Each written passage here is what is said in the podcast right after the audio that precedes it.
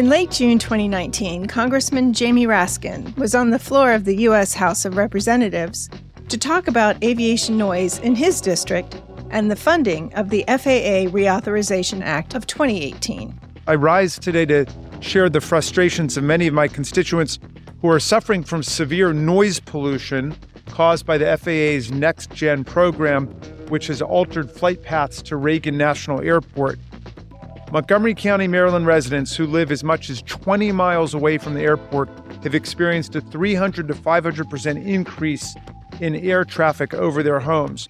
These flight path changes have significantly disrupted life below with relentless noise pollution. Just a few days earlier, Congressman Raskin and 28 other members of Congress had sent a letter to the head of the nonpartisan Government Accountability Office, usually called the GAO, calling for a review of how the FAA handles the impact of aircraft noise. The letter stated, "We would like the GAO to review how the FAA measures aircraft noise, how it evaluates and mitigates noise impacts, and the extent to which the FAA conducts public outreach and responds to public comments regarding noise impacts." The letter also specifically requested that the GAO address the following question: should the FAA revise its current metrics or develop alternative metrics to the current DNL standard? It's my hope, Mr. Chairman, that with the $17.7 billion that this bill appropriates to the FAA, the agency will take serious steps towards dramatically reducing the noise pollution in residential areas in my district, in Montgomery County, and throughout the nation. Aviation noise metrics. How to define them, how to measure them, how to respond to them, and why it matters to you. It's all in this episode titled Defining Noise. I'm Carolyn McCulley, and this is the Noisy Skies podcast, brought to you by the Aloft Group.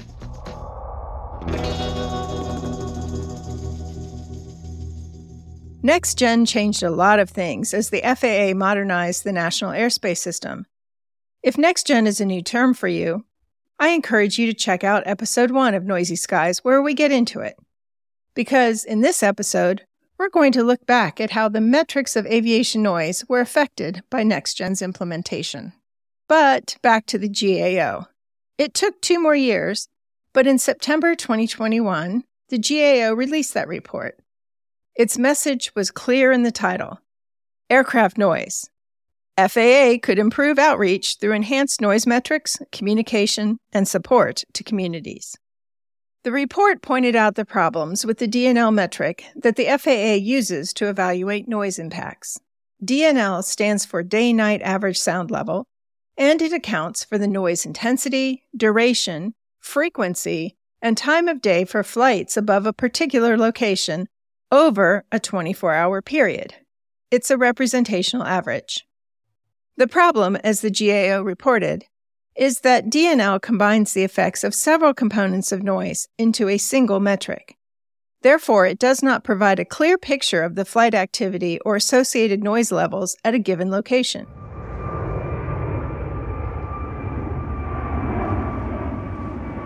For example, 100 flights per day can yield the same DNL as 1 flight per day at a higher decibel level. This is due to the averaging effect of the FAA's metric. Then the GAO's report added a helpful visual to illustrate this problem.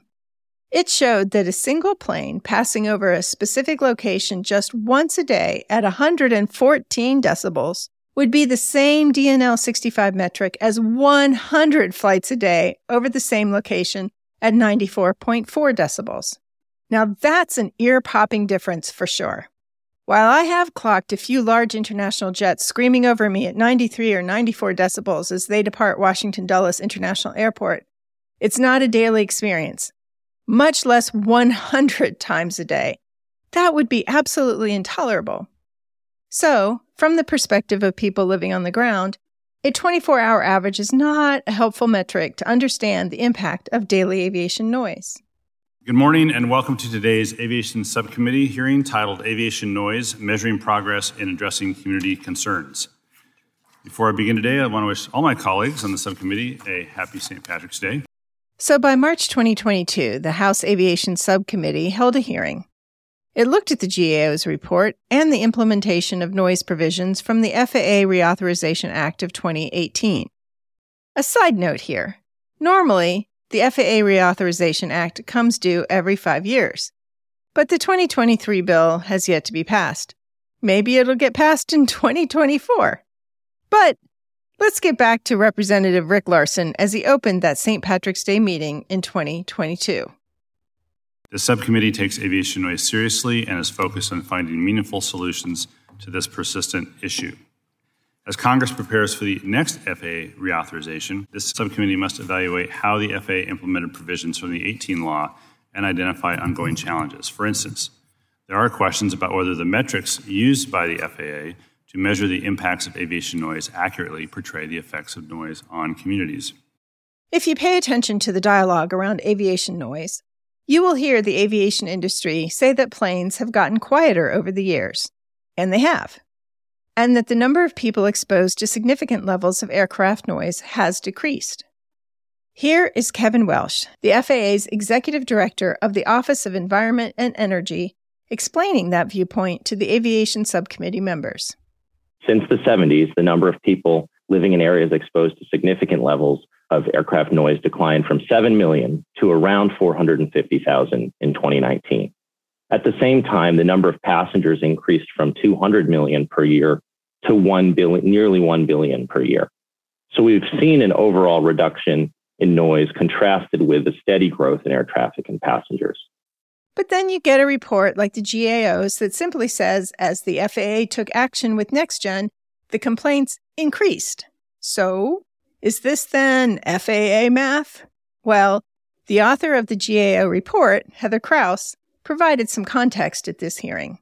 Despite trends towards quieter airplanes and fewer people exposed to noise, community concerns about noise have persisted.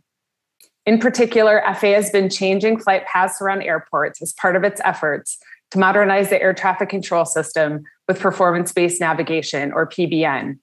PBN allows for more precise flight paths that reduce flying time, fuel use, and emissions. Because of these new and more precise routes, noise is likely to be concentrated over a smaller area, meaning that while fewer people experience increases in noise, people directly under PBN routes may have more persistent noise. Affected communities and members of Congress have raised concerns about FAA's implementation of PBN, including whether it provided timely and adequate information about potential noise effects to the public. A few minutes later, the FAA's Kevin Welsh responded to that concern about noise metrics. Yes, and actually really agree with the comments that my colleague from GAO just made, because number one, we currently today can use supplemental metrics and do. And number two, as we've talked about today, the increased concentration and number of flights has sort of changed the noise experience. So something like the number of flights above in a given period of time may be a really important supplemental metric. But I think most important is to underscore that all of these metrics have trade-offs.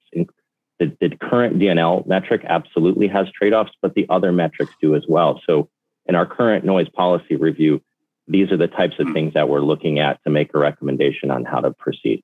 But some of the committee members were skeptical of those numbers, including Representative Stephen Lynch of Massachusetts. Mr. Welch, let me just say it is hard to reconcile your testimony with the testimony of Ms. Krause, and I tend to believe her. As you know, I represent a big part of the city of Boston and 21 towns and two other cities, Brockton and Quincy, in the 8th Congressional District in Massachusetts. And we have a hellacious problem with aircraft noise in my district. And I find it hard to believe that only 450,000 people across the country have been complaining about aircraft noise. I think I've got that many in my own district, just based on the calls I get and the calls that go into Logan Airport. And I just want to say, in terms of your outreach program, with all due respect, the last FAA meeting that the FAA agreed to do in my community, my district, we had about 800 people show up, very angry about the non-responsiveness of the FAA. So I don't want to be rude, but you got a lot of work to do in terms of doing real outreach and real listening to the people that we all work for. And that's the truth. After adding a few more details about his district, Representative Lynch then concluded with a rebuke. We all work for these people, the public. You know, the FAA has been one of the most unresponsive public agencies that I deal with and that my constituents deal with. And that's not a good reputation for the FAA to have. You got to do better.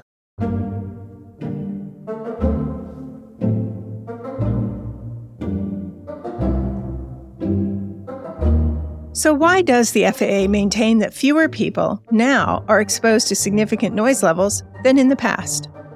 It's due to how noise was once measured decades ago, a tool that current science shows may be underestimating the actual impact of aviation noise.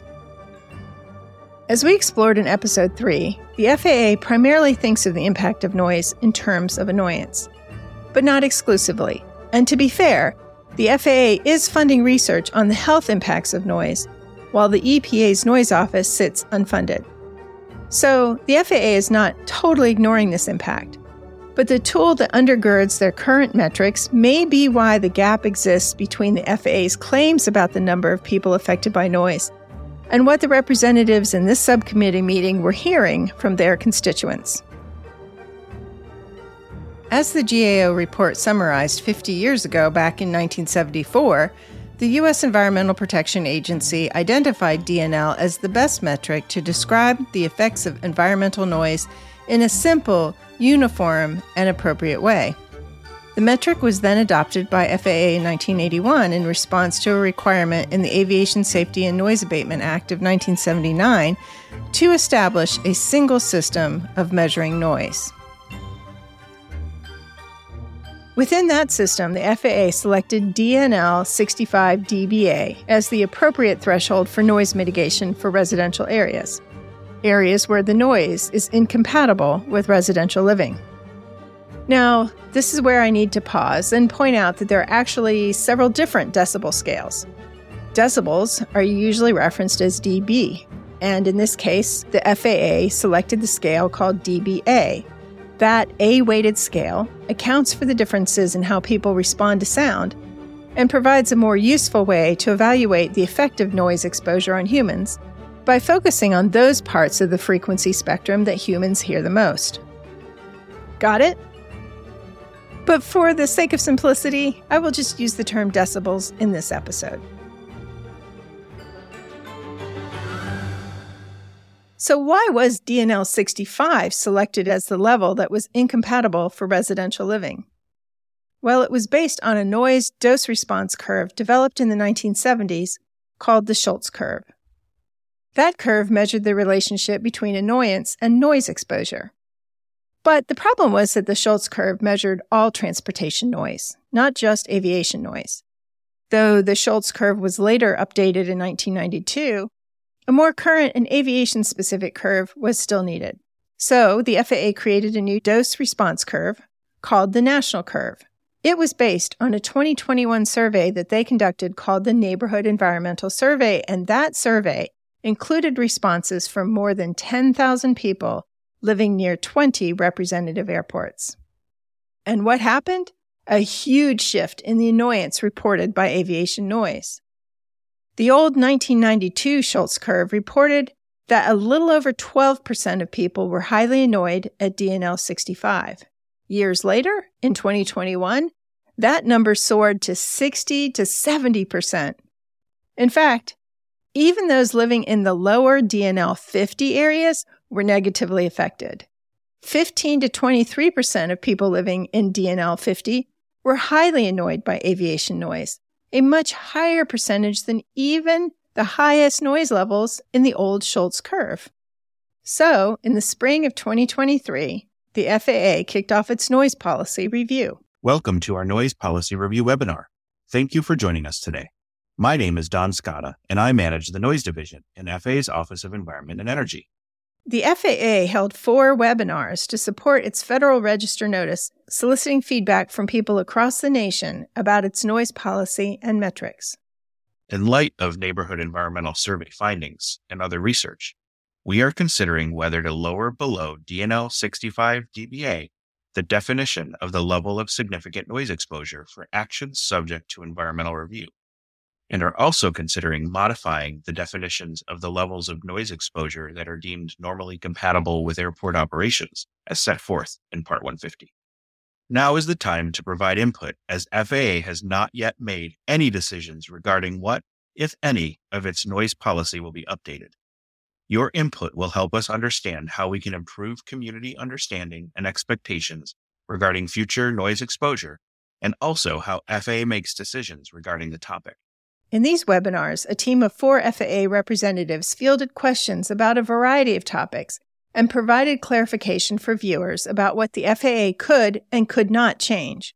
Here, Adam Scholten, an FAA environmental protection specialist, reminds listeners of the limits of the FAA's ability to change aircraft noise exposure.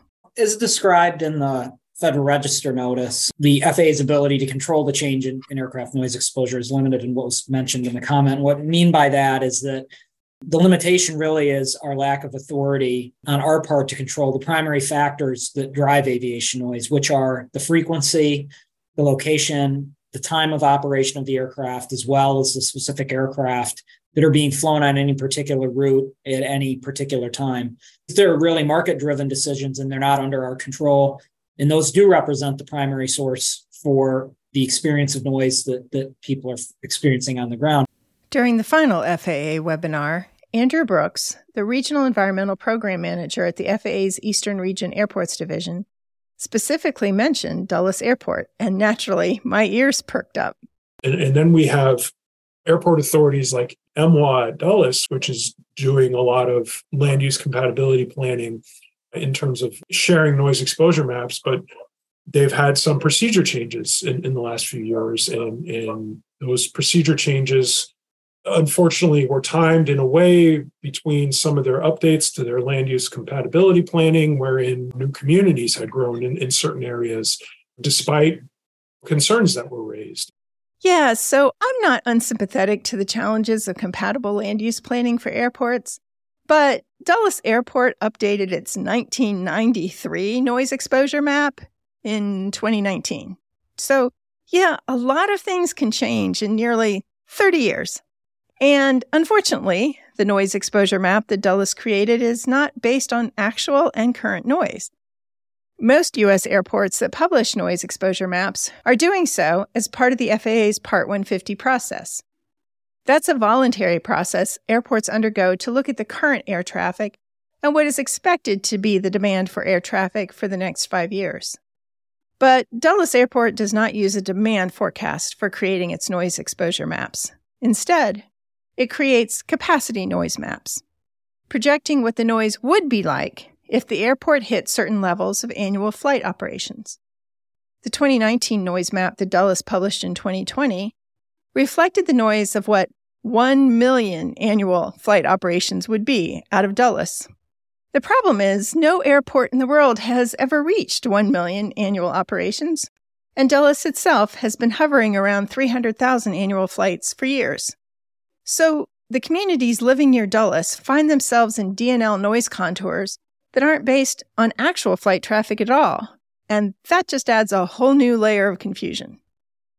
That said, I do recommend watching these noise policy review webinars on YouTube.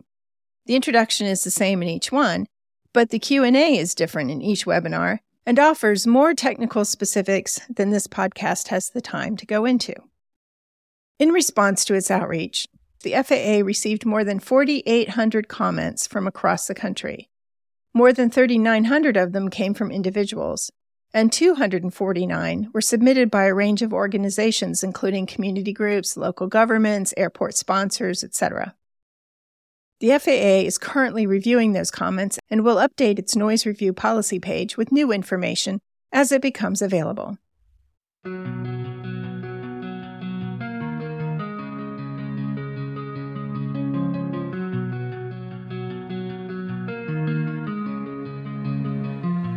Obviously, understanding how aviation noise is measured and how it impacts people on the ground is not an easy task.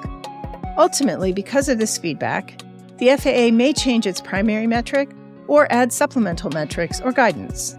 But certainly, local municipalities and residents alike need better tools to make decisions about land use and where to live.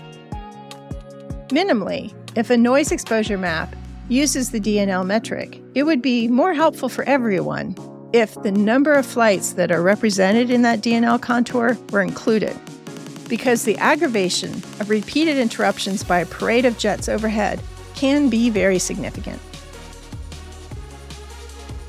The Noisy Skies team is excited to attend the Aircraft Noise and Emissions Symposium in Palm Springs, California in just a few days. At this event, we'll get to hear an update on the FAA's noise policy review and meet several of the people from this episode. Of course, you can count on hearing all about it in a future podcast episode.